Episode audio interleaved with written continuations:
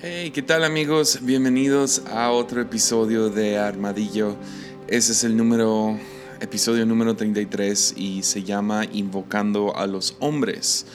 Ah, no lo sabía mientras estaba grabando el episodio pasado, pero básicamente esto se convirtió en parte 1, parte 2 de de una historia ahí escondida en el libro de Primera de Reyes. Vamos a seguir hablando acerca de Elías el día de hoy. Ya pusimos la base un poco acerca del contexto y la historia y dónde se encuentra Elías, pero hoy quería eh, seguir con su historia y qué sucede después de derrotar a los profetas de Baal. Pero antes de, quiero hablar acerca de calidad subyacente, medios de comunicación y luego vamos a terminar hablando de Elías y de sabiduría de los místicos. Entonces estoy listo, estoy emocionado y creo que realmente va a ser un buen episodio. Entonces, ¿qué tal comenzamos? ¿Va? Venga. Hace algunos, ah, no sé, creo que fue 2014, por ahí 2015, ah, que me tocó ir a Chicago y uh, hubo un, un, evento, no sé, extraordinario, uh, tan aguas para mi vida por las relaciones que se dieron ahí en la iglesia de mi amigo Jonathan Gallardo. Hicieron una conferencia que se llamó ChurchCon y invitó a todo el mundo. Uh, era como tipo conferencia efecto, conferencia más vida en, en Estados Unidos. Estuvo Esteban Grassman, estuvo Steven Richards y la banda de Un Corazón, estaba en Espíritu y en Verdad, estaba Aaron Torres. Y eh, me iba a tocar por primera vez interactuar, ya, ya había conocido, pero era como que la primera vez que iba a poder pasar tiempo con Taylor Barriger.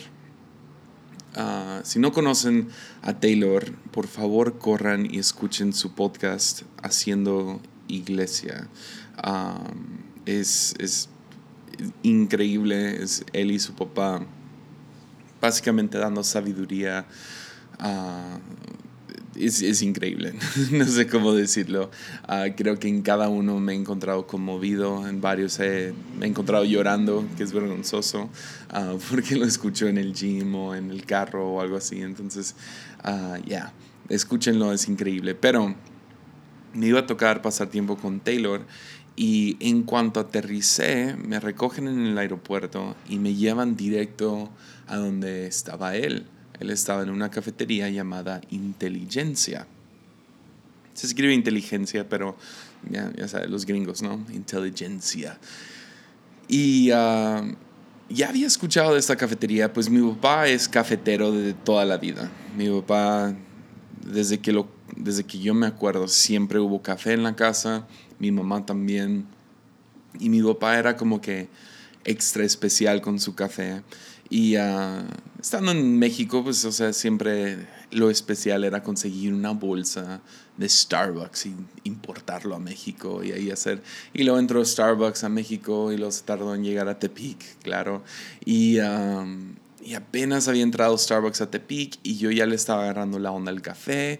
Mi papá tenía una máquina de expreso en su, su oficina y él había ido a Chicago recién y regresó hablando de una cafetería que era Inteligencia, que había un tipo de café que a él le encantó, que se llama Chemex. Y uh, entonces cuando yo llegué a la cafetería, uh, me acuerdo que estaba sentado Taylor, estaban varios de los oradores, uh, los, Jonathan y todo el staff de, la iglesia. Y nos sentamos y empezaron a hablar de qué tan bueno era el café. Y no les voy a mentir, voy a ser completamente honesto, me senté y pedí esta Chemex o Chemex o como quieras decirle. Pedí esta cosa y, y me lo sirvieron y se veía muy espectacular, ¿no? Yo nomás había visto café hecho en una cafetera o una máquina de espresso y este tenían así un, una tetera y muy interesante. Parecía como que estaban haciendo química con café y dije, wow, ¿a qué va a saber esta cosa? Entonces me lo sirven y me lo dan y yo acá súper emocionado, ¿qué, qué, a qué va a saber? Y lo veo y es un poco más, no sé, no tan fuerte. a lo que yo estaba acostumbrado, no tan negro como yo estaba acostumbrado. Y yo sabía suficiente acerca del café que no le debes de echar azúcar ni leche. Entonces me sirven esta taza y le tomo el primer sorbo y yo pienso, me sabe igual a todo lo demás. Yo no, ¿qué, qué es lo especial acerca de esto?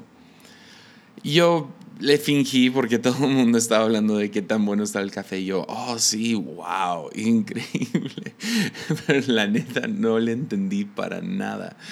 Y pues Jonathan, uh, Jonathan Gallardo, en su iglesia, él construyó un, como un bar de café, como un montón de diferentes métodos de café en su iglesia. Y, y uh, durante toda la conferencia nos estaban sirviendo café de especialidad. Yo, yo ni tenía idea de cómo se llamaba ni nada, pero vi los diferentes métodos y uh, me acuerdo que, que, me hicieron una bebida para poder despertar, que era un shot de expreso junto con... Um, junto con un Chemex uh, y se llamaba Ojo Rojo, Red Eye, uh, para poder despertar y, o sea, fui, me metí, vi cómo lo hicieron. Creo que Taylor también se metió y él hizo su, su um, latte y diferentes bebidas. Y yo estaba fascinado con la cultura, pero todavía no le entendía al sabor. Se, me hacía que sabía igual a un Starbucks, a un, no sé, a cualquier cafetería. Eh, sabía a café, ¿me entiendes? Y, uh, y no me acuerdo exactamente a qué, no sé, a qué número de café llegué cuando de la nada reconocí otros sabores. Eh, te, lo cuento exactamente cómo fue. Llegamos a una cafetería, ah, creo que se llamaba Wormhole. Era una cafetería ya no tan grande, era como que un poco más especializado. Y me sirvieron un café y me dijo el que me estaba llevando a diferentes lados, me dice, en este vas a poder probar blueberry o no sé, blueberry, como mora azul. Y dije, ok. Y uh, lo probé y realmente me concentré, ok, ¿dónde está ese sabor?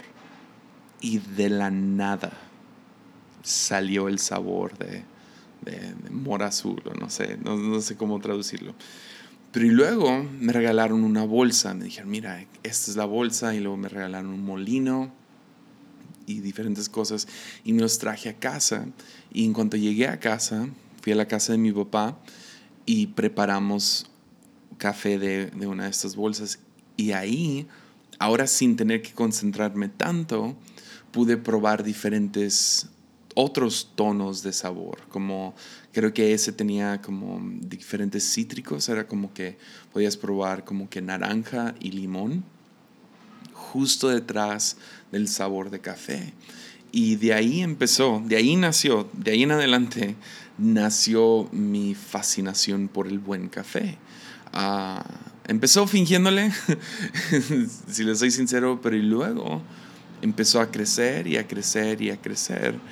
Básicamente, lo que tuvo que suceder es que tuve que entrenar mi paladar para encontrar los sabores que estaban justo debajo del tono principal, justo debajo de la, digamos, de la tierra, ¿no? O, en otras palabras, me tomó, me tomó esfuerzo y, y trabajo entrenar mi mente para detectar la calidad subyacente. Subyacente es una palabra nueva para mí pero es básicamente lo subterráneo, es, es, es, lo que está justo debajo de la capa principal. Y si puedes, no sé, algunos me van a entender con esto, espero que, espero que todos, pero si realmente le pones atención a ciertas cosas, encuentras que lo, el primer sabor, la primera cosa que ves, la primera cosa que escuchas, no siempre lo es todo, sino hay algo de, hay una cosa detrás de la cosa. Hemos hablado de eso, como el espíritu es la cosa detrás de la cosa. Y, uh, pero si prestas atención a diferentes cosas en, en, el mundo, en arte, en la vida, en lo culinario, uh, vas a encontrar que no nomás hay un sabor, sino varios sabores. Entre más calidad tenga lo que estás viendo, escuchando, probando, sintiendo. Son los matices, son los detalles, son los tonos. Y la verdad es que entre más complejo algo, más calidad tiene.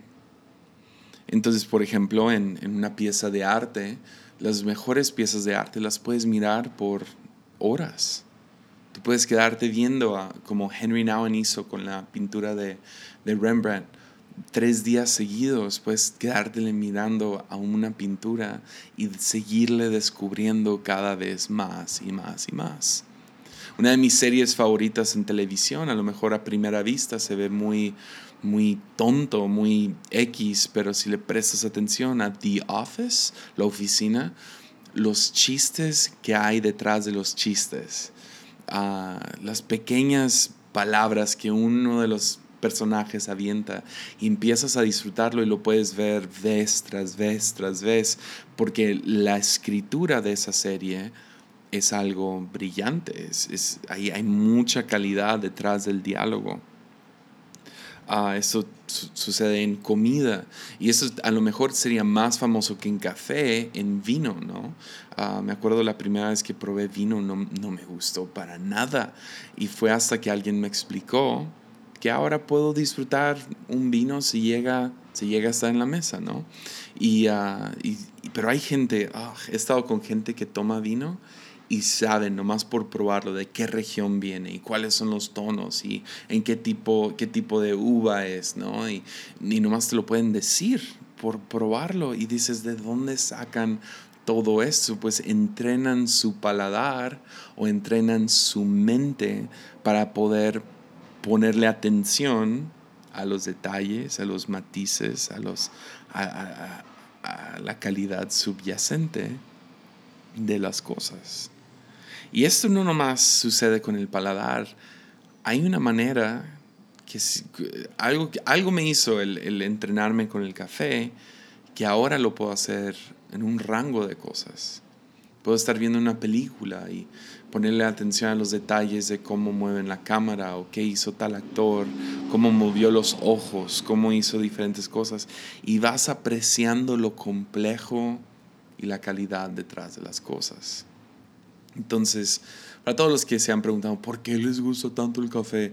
Es porque hay algo detrás del, del café y si lo buscas lo vas a encontrar. No lo vas a encontrar en un Starbucks, pero si tú vas a una cafetería de especialidad donde tratan el grano con mucho cuidado y no lo, no lo queman o, no, lo tratan bien desde cuando lo cultivan y cómo, cuando lo, lo preparan y cómo lo dejan fermentar y hasta el hecho donde cuando lo, lo, lo muelen y lo pasan por el agua y te dan el café y aún en la leche, ¿no? Ya, ya vas a cafeterías de especialidad en, en, algunos lugares y hasta la leche les importa de qué, de qué granja viene la leche porque da cierto sabor y, y puedes probar todas estas cosas y realmente es, es bastante divertido porque hay algo fascinante acerca de toparte con calidad real. Entonces puedes entrenar tu mente para buscar y apreciar calidad subyacente. Ahora, antes de ir con Elías, quiero hablar de una cosa más. El filósofo en el siglo pasado, Marshall McLuhan, dio un, no sé, dijo una famosa frase cuando fue introducido la televisión él dijo que el medio es el mensaje. El medio es el mensaje. Y su punto principal, estemos de acuerdo con él o no, es que importaba más el medio del mensaje que el mensaje en sí. Ah, él comparando la televisión con otros medios de comunicación, sea la radio, periódico y aún libros. Ah, y decía su punto principal, con lo cual yo concuerdo, es que los nuevos medios reorganizan nuestra conciencia. Entonces con la introducción de la televisión, la conciencia del ser humano fue formado diferente, fue, fue reorganizado como uno piensa. Este Marshall McLuhan también ah, propuso la idea de diferentes, cómo diferentes medios de, comunicación requerían diferentes tipos de atención. Entonces él llamaba los que requerían mucha atención o toda atención como caliente y luego la que requería menos atención, que podías medio apagar tu cerebro como frío, dando él los dos extremos como lectura siendo medio caliente y ah, televisión siendo medio frío, un medio de comunicación frío. Y, ah, y es porque puedes prender la televisión y medio apagar tu cerebro, ¿no? Lo hacemos todo el tiempo. Si, si llevas no sé, cinco horas estudiando en la escuela, llegas a casa, nomás quieres prender la tele, ¿por qué? Porque tu cerebro puede dormir, puedes literal apagar tu cerebro para no tener que prestarle atención. YouTube y Netflix y diferentes modos ya que son un poco más interactivos, igual no requieren toda nuestra atención. Podemos estarlo viendo y al mismo tiempo, no sé si te pasa a ti, pero estás viendo una película y al mismo tiempo estás en tu teléfono y estás jugando con tu atención, tanto en tu teléfono como en, el, como en, la tele. Y ah, es un medio frío. Ahora, medio redes sociales Ah, están más o menos en el área tibia, ah, como que no son ni calientes ni fríos, porque han formado nuestra, nuestra conciencia a prestar atención en momentos muy breves. Sale una estadística que si un video no atrapa tu, tu atención en los primeros 7 segundos, te mueves hacia el próximo video que si un tweet, digo que si un, un post en Facebook dura más de un párrafo, la mayoría de la gente no lo lee. Ah, entonces es súper loco cómo funciona Instagram, Facebook, Twitter. Twitter sabe muy bien que gente no lee más de un párrafo, entonces eh, hasta ahí te limita. Entonces nuestra atención requiere, no sé, que alguien nos grite. Y ese era el punto principal de Marshall McLuhan, que con medios fríos se compensa con la televisión gritándonos a todo tiempo. Entonces, ¿qué tienes? Series de 20 minutos con mucha acción o, o, cosas que llaman la atención, como mucha sexualidad, como diferentes, no sé, casos, no sé, digamos, controversiales como series como Laura Bozo, diferentes cosas así. Ah, y lo principal son, serían comerciales. Comerciales gritan, gritan a todo lo que da. Gritan, tienes que comprar esto, tienes que comer esto, tienes que probar esto. Uh, tú no eres, tú eres, necesitas y todo el tiempo te están gritando. Por lo tanto, llega a la conclusión Marshall McLuhan, ni importa lo que te están gritando para tu mente. Lo que te importa es que te acostumbras o reorganizas tu conciencia a solo prestar atención a lo que te grita. Ya, están conmigo. Entonces nos forma, para bien o para mal, los diferentes medios por los cuales recibimos el mensaje. Es una de las razones principales que me que no estoy que, bueno, yo estoy totalmente a favor de lectura.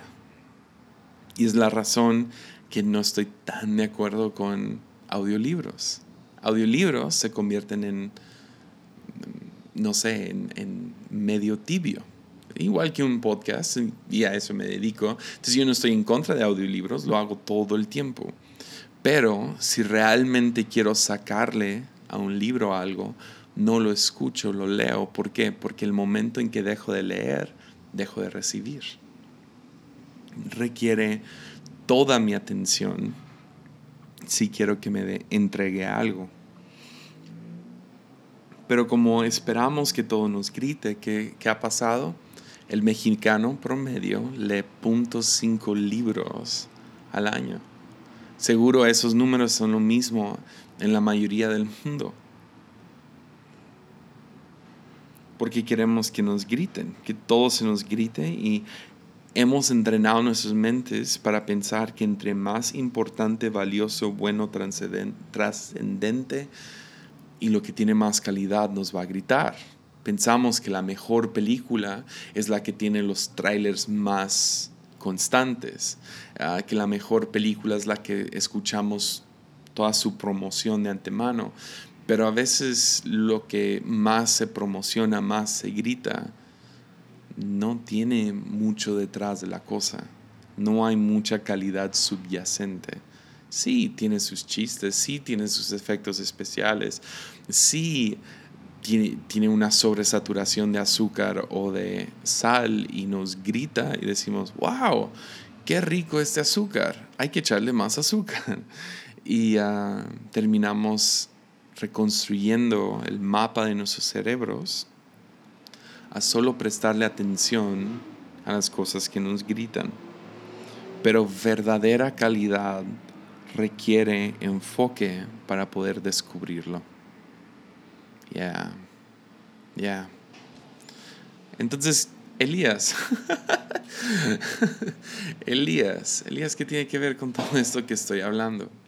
Pues Elías sabemos que, pues como hablamos en el pasado, él no se esfuerza Ah, porque no necesita invocar a Dios. Él tiene una confianza que Él está donde debe de estar, que Él es quien debe de ser y que Dios va a hacer lo que va a hacer. Entonces Él confía en Él, ¿no? Dios, si tú quieres la gloria, pues tú haces el trabajo. Entonces Él hace una simple oración, prepara el espacio y confía que Dios va a responder. No, no necesita hacer ningún baile, no tiene que gritar y hacer para, como los profetas de Baal para invocar a su Dios, sino él simplemente confía. Pero después de esto, ah, pues él derrota a los profetas y Jezabel se enoja y amenaza a Elías. Y él sale corriendo y llega al monte de Sinaí, se mete a una cueva y estando ahí tiene un encuentro especial con Dios. Eso es lo que nos cuenta Primera de Reyes 19, versículo 11. Dice, el Señor le dijo, sal y ponte de pie delante de mí, en la montaña. Mientras Elías estaba de pie ahí, el Señor pasó y un viento fuerte e impetuoso azotó la montaña. La ráfaga fue tan tremenda que las rocas se aflojaron, pero el Señor no estaba en el viento. Después del viento hubo un terremoto, pero el Señor no estaba en el terremoto. Pasando el terremoto hubo un incendio. El incendio no sé por qué me llama la atención. Yo creo que es porque Dios contestó en fuego justo antes y ahora ve fuego otra vez. Claro que vas a pensar que es Dios, pero el Señor no estaba en el incendio.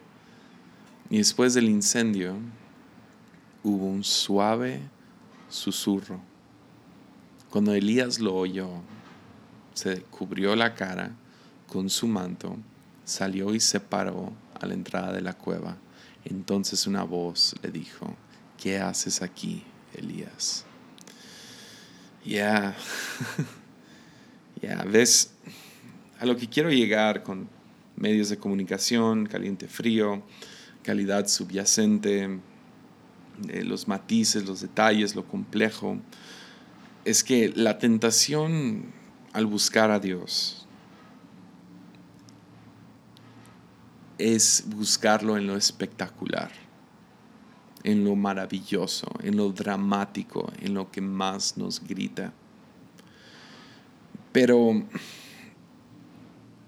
si los profetas de Baal están invocando a sus dioses por medio de gritos, por medio de baile, ellos lo están aprendiendo de los dioses, los cuales son los que invocan a los hombres por medio de gritos y baile y lo espectacular y lo maravilloso. Pero Dios lo hace susurrando.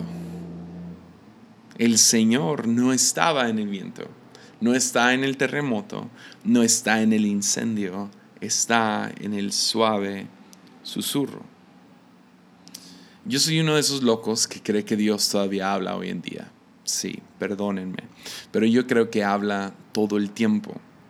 Pero aunque yo diga Él habla, yo creo que rara vez, si de por sí yo creo que es como una vez en tu vida, Dios va a gritar. Porque no grita. Rara vez grita. Rara vez levanta la voz. Rara vez va a ser algo espectacular para llamar tu atención. Ah, me voy con Moisés y la zarza, ¿no? Una famosa historia acerca de espiritualidad mística. Moisés va caminando por el desierto, haciendo su trabajo, haciendo lo suyo. Lleva 40 años haciendo esto. Tiene 80 años de edad y se topa con una zarza que está ardiendo. Y luego nos dice que le llamó la atención que esta zarza no se consumía. La pregunta no es dónde está la zarza que está ardiendo, es dónde está la zarza que no se consume. Y uh, cuánto tiempo tienes que prestarle atención a una zarza que no se está consumiendo. ¿Cuánto tiempo tienes que dar, pasar tiempo mirándolo, prestándole atención para darte cuenta, hmm, esta zarza, aunque se está quemando, no se está consumiendo? Pues es ahí cuando él se acerca a observar esta zarza que Dios le habla. Entonces yo creo y quiero proponer que a veces pensamos que Dios no está. Pensamos que Dios... ¿Por qué? Porque solo lo buscamos en lo espectacular y Dios no se encuentra en el viento. Dios no está en el terremoto, Dios no está en el incendio, está en el hecho que no se consume. Y la única manera que vas a saber que esa zarza no se consume es estando presente tú. El problema no es que Dios no está presente. El problema no es que Dios no está hablando. El problema es que tú y yo no estamos presentes a Él. Que no sabemos prestar atención. Que no sabemos parar el mundo por un momento y escuchar los suaves susurros de Dios. Ya. Dios se presenta en lo sutil. Se presenta en medios calientes. Ya. ¿Ven lo que dice ahí? Hay una zarza caliente, ¿ya? Medios calientes tienes que darle toda tu atención para que te hable, similar a un libro. Tienes que agarrar ese libro y el segundo en que tú pierdes la atención del libro es cuando te deja de hablar. Ya. Es la cosa. Yo vivo con. No sé, me, he encontrado atraído y gente ah, déjalo digo así. Gente me ha preguntado por qué, por qué hacer un podcast. O qué, qué, qué, hacer antes de hacer un podcast. O cómo hacer un podcast. Y siempre respondo de la misma manera. Encuentra tu nicho. Nicho es como que lo especial acerca de... Haz algo especial, algo único, algo que solo tú puedas hacer. Y nunca he compartido cuál es el nicho de armadillo la verdad es que ah, me he encontrado fascinado con la sabiduría de los místicos, ah, tanto de la Biblia, gente como Abraham, gente como Moisés, gente como Elías, como gente después de los tiempos de la Biblia. Ah, el misticismo cristiano, digámoslo así, porque misticismo ya viene con mucha, mucho paquete y como que no sé, gente piensa en cosas que nada que ver, pero místico es, es una palabra cristiana, con orígenes cristianos, y tiene que ver con uno que experimenta a Dios, o ha experimentado a Dios, o basa su vida en una experiencia con Dios. Y yo creo que hay momentos en nuestras vidas donde va a haber algo espectacular. Yo sé que he tenido varios momentos, pero no es el default es en la vida de Pablo, claro que sí, se topa con una luz y la luz le habla y lo tumba de su caballo en el camino a Damasco. Pero el resto de su vida él está prestando atención a esos susurros, Sí, hay milagros, sí hay sueños. Un hombre de Macedonia llega y le dice, no vayas para allá, ven para acá. Uh, sí hay momentos espectaculares donde Dios lo rescata de la muerte vez tras vez, pero, ok, podríamos hablar de esas 10 cosas que le sucedieron a un hombre de 50, 60 años. Entonces ven el, las 10, 15 cosas, 20, dale 100 cosas. No, no acumulan la mayoría de su vida. Ya, la mayoría de su vida se basa en susurros. Entonces la sabiduría de los místicos nos diría esto. Dios nos llama la atención con susurros. Ya. Dios no está en el negocio de invocar a los hombres, no. No, ese es el trabajo de los dioses. Los dioses de minúscula invocan a los hombres gritando por su atención, esforzándose. Pero Dios nos llama, se presenta. Nos pregunta, ¿qué haces aquí, Elías? Por medio de susurro. Ya, es más, si tomas los dos lados de, o sea, Dios sí hizo algo espectacular en la vida de Elías justo antes. Contestó con fuego. ¿Para qué? Para que Israel creyera, ¿no? Esa era, esa era la razón que están en este duelo los profetas de Baal y, y Elías. Están peleando quién es el Dios verdadero. Y Dios el Dios verdadero, el Dios de Elías, quien es el Dios de Abraham, Isaac y Jacob, contesta con fuego, mientras el otro nunca contesta. Entonces yo te diría esto, si quieres creer en Dios, búscalo en lo espectacular. Pero si quieres conocer a Dios, vas a tener que buscar en el silencio.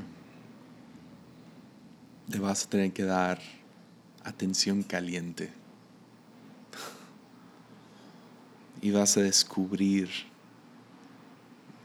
los tonos, la cosa detrás de la cosa, los matices de Dios. Porque ves, puedes conocer a alguien, ¿no? Y estrechar tu mano y decir, ah, yo conocí a Carlos. Pero es hasta que pasas tiempo en silencio con Carlos o que le prestas atención a Carlos que empiezas a darte cuenta de sus peculiaridades. Y de la misma manera Dios dice, yo quiero que conozcas mis peculiaridades, mi corazón, lo que quiero que sepas de mí, secretos de mí, pero la única manera es en el silencio. ¿Ves? Salmo 103 dice que Dios dio a conocer su carácter a Moisés su carácter, quién es, por, de, veras, quién es. Y luego dice, y sus obras al pueblo de Israel. ¿Qué quieres tú? ¿Quieres conocer sus grandes obras? ¿Ser conmovido por lo espectacular que sucede de vez en cuando? ¿O quieres conocer el carácter de Dios? ¿Quién realmente es? Pues algunos, algunos que me están escuchando nomás tienes que agregar una cosa a tu oración para que cambie todo. Y es silencio. Quédate callado. Trata de no pensar en nada. Y nomás ponle atención a esa voz, a ese susurro. En tu vida, no nomás en tus tiempos de oración, en tu vida, vivir tu vida tratando de ponerle atención a las cosas a tu alrededor. Es lo que hace un buen fotógrafo, ¿no? No es que sabe manejar la cámara, sí, tiene que ver. Pero un buen fotógrafo no se mide con qué tan profesional es su cámara tampoco. No, es su ojo. Tiene buen ojo. Puede mirar la misma cosa que tú y yo y encuentra arte, encuentra belleza. Es lo que hace un buen chef. Un buen chef sabe presentar diferentes sabores que se complementan uno al otro, pero al mismo tiempo cuando tomas ese bocado puedes probar cada sabor por individual. Es lo que hace un buen sonidista. Vas a un evento Sabes que es buen sonido no porque te retumban los bajos, sino porque puedes, puedes distinguir cada instrumento. Y es lo que hace un buen café. Puedes distinguir la región, los sabores, de dónde viene.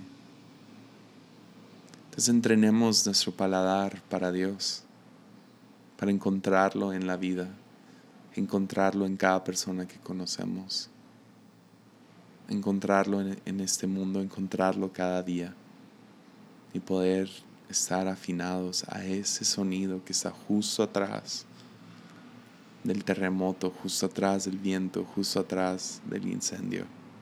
El suave susurro que llega y te dice, ¿qué haces aquí, Elías? Ya.